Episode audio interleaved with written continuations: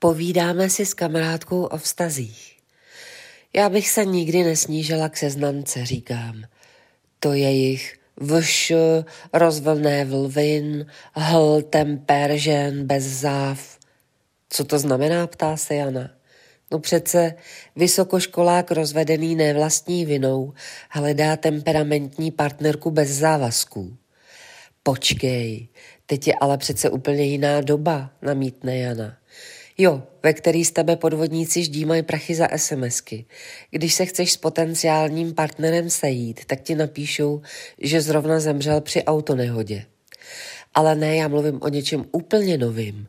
Narazila jsem na zajímavé stránky. Jmenuje se to Fatal Virtual Dating. Vtip je v tom, že ty žádný SMSky vůbec nepíšeš. Prostě zadáš specifikace a tým odborníků ti vymodeluje partnera, který samozřejmě neexistuje. Takže můžeš chtít jakýhokoliv, vtipného, sebevědomého nebo poetického, no a v tom duchu ti chodí zprávy. A k čemu ti jsou zprávy od někoho, kdo neexistuje?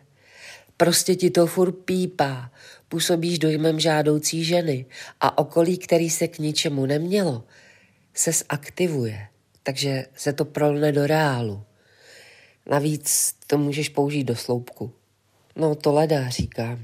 Jo a doporučuji zmínit IQ, včera večer mi totiž přišlo ozvy se, princezno.